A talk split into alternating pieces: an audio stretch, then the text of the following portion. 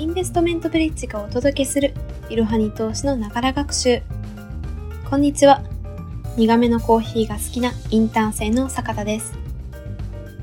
本日ご紹介する記事はニューヨークダウとは今後の見通し予想や過去の推移を分かりやすく解説です。まずはじめに結論を3点ご紹介します。1ニューヨークダウはアメリカを代表する30社の普通株式で構成される株価指数2アメリカの経済成長が続く限りニューヨークダウの価格も上がり続ける。3ニューヨークダウへの投資には ETF や投資信託の購入がおすすめ。それでは記事本文に入っていきましょう。ニュースなどでニューヨークダウやダウ平均株価という言葉をよく耳にすると思います。なぜニューヨークダウが注目されるのでしょうか？今回のエピソードではニューヨークダウについて構成銘柄や今後の見通しなども含めて分かりやすく解説していきます。ニューヨークダウとはアメリカを代表する30社の普通株式で構成される株価指数で時代とともにその採用企業も入れ替えが行われます。アメリカで最も有名かつ古い株価指数の一つで米国株式市場の全体感を表していると言われています。ニューヨークダウの正式名称はダウ工業株30種平均でダウ平均株価などとも呼ばれています。ではなぜニューヨークダウがニュースで紹介されるのでしょうか？ニューヨークダウは世界を代表するアメリカ企業の株価で計算されています。世界経済におけるアメリカ経済の影響度はとても大きく GDP にして約4分の1を占めるほどです。そのためニューヨークダウの値動きは景況感を測るための指標として市場関係者から注目を浴びているのです。ニューヨークダウは消費者物価指数や雇用統計などの各種統計の影響も受けています。ニューヨークダウが変動することで世界各国の株価に影響を及ぼすこともあります。そのためニューヨークダウが下落したという理由で投資家が弱気になることやその反対もあります。これらの理由からニューヨークダウは全ての投資家にとって注目すべき指標だと言えるでしょう。では続いてニューヨークダウの特徴を解説していきます。1896年5月26日から算出が開始され投資の構成銘柄は12銘柄でしたが現在は30銘柄で構成されています。構成銘柄の終値をもとに1日1回算出され取引時間の間にリアルタイムでも算出されています。算出方法は単純平均型となっており構成銘柄の株価合計を構成銘柄数の30で割った数値に株式分割などの調整を加えて算出されます。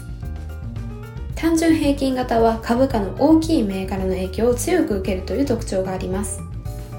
同様の算出方法である指標としては日経平均株価などが挙げられます。他の代表的な指数の算出方法については時価過重平均型もあります。時価過重平均型は時価総額の大小を反映した方法によって算出されています。代表的な指数ではトピックスなどが時価過重平均型にあたります。ではナスダックや S&P500 との違いは一体何でしょうか？アメリカの有名な指標であるナスダックや S&P500 とは何が違うのでしょうか？3つの指標の違いを確認してみましょ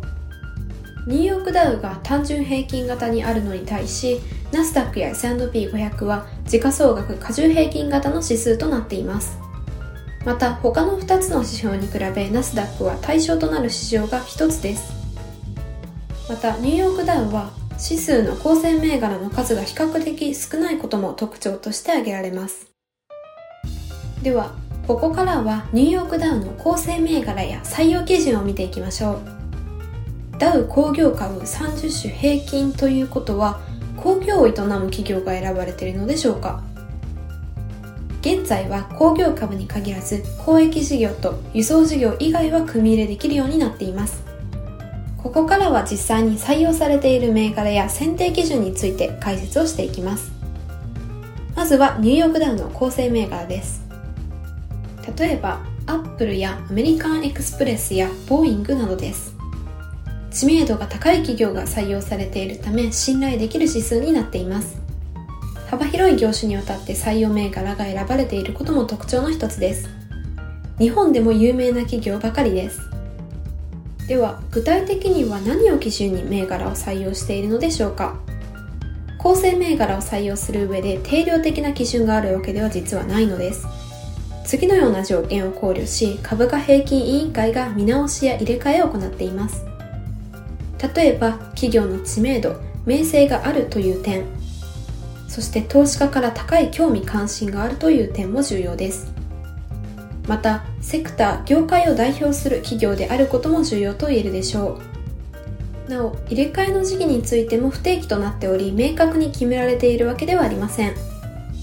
ではここからはニューヨークダウの価格推移と今後の見通しを見ていきましょう。2000年頃には1万ドル近くを推移していましたが現在は3万ドルを超えています。リーマンショックなどの影響で一時的に下落した時期もありますが長期的には右肩上がりが続いています。ニューヨークダウは設立以来の約120年間でなんと600倍を超える成長を遂げています。今後もアメリカ経済の成長が続く限りニューヨークダウの価格も上がり続けると考えていいでしょう。続いて2020年以来コロナショック以後の価格推移を見てみましょう。いろはに投資の記事では分かりやすくチャートもご紹介しているのでぜひそちらをお手元に参考にしてこのポッドキャストを聞いてみてください。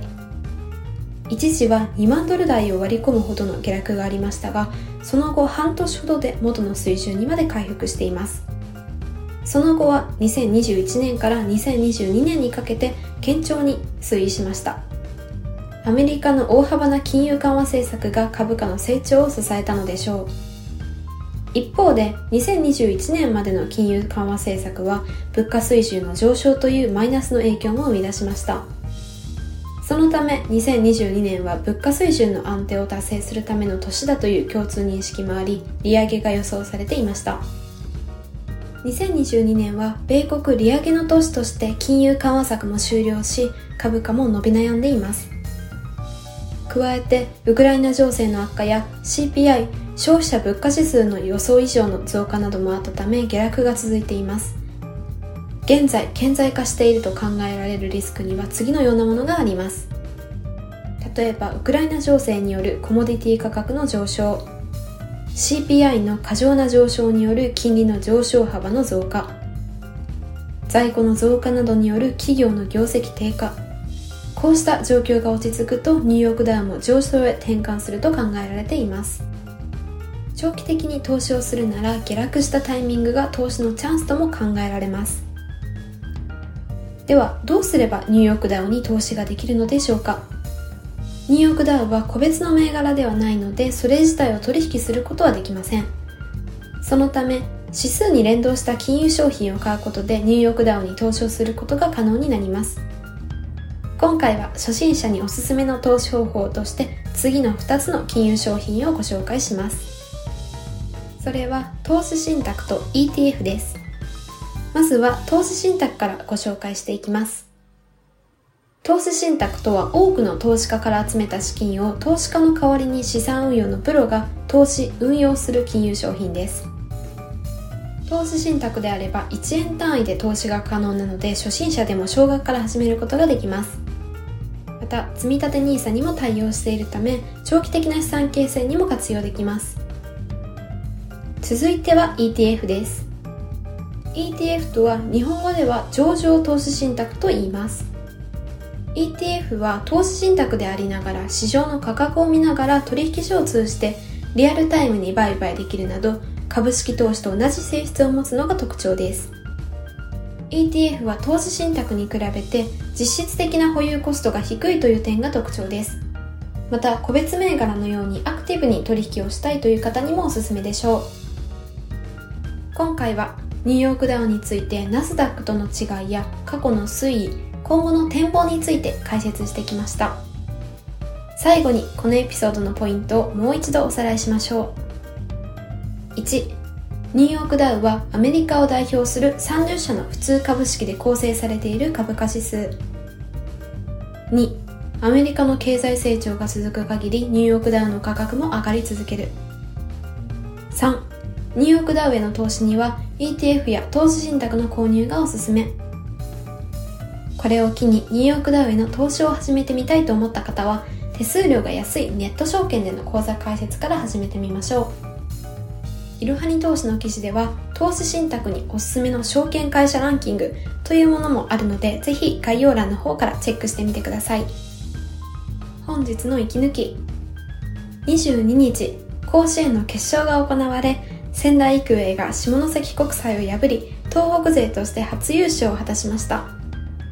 私も仙台育英の試合をテレビ越しに何度か見ていたのですが圧巻な試合の数々でした。特に決勝ではワンアウト満塁の場面で岩崎選手が満塁ホームランを打ってリードを大きく広げたあの場面が印象的でした。個人的には地元の愛工大名電を応援していて41年ぶりのベスト8ということもあってとても興奮しました。涙と笑顔で溢れた高校生たちの熱い青春を今年も見れて本当に元気をもらいました。ここで少し甲子園の豆知識をお伝えしましょう。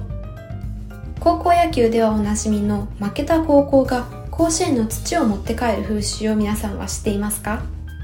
甲子園に出場した記念に持ち帰るということももちろん理由の一つではあるのですが一番の理由は甲子園で負けた悔しさを忘れないためだそうです。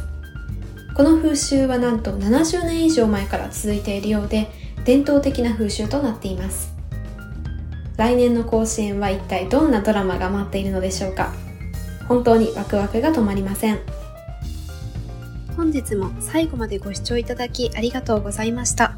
ぜひこの番組への登録と評価をお願いいたします。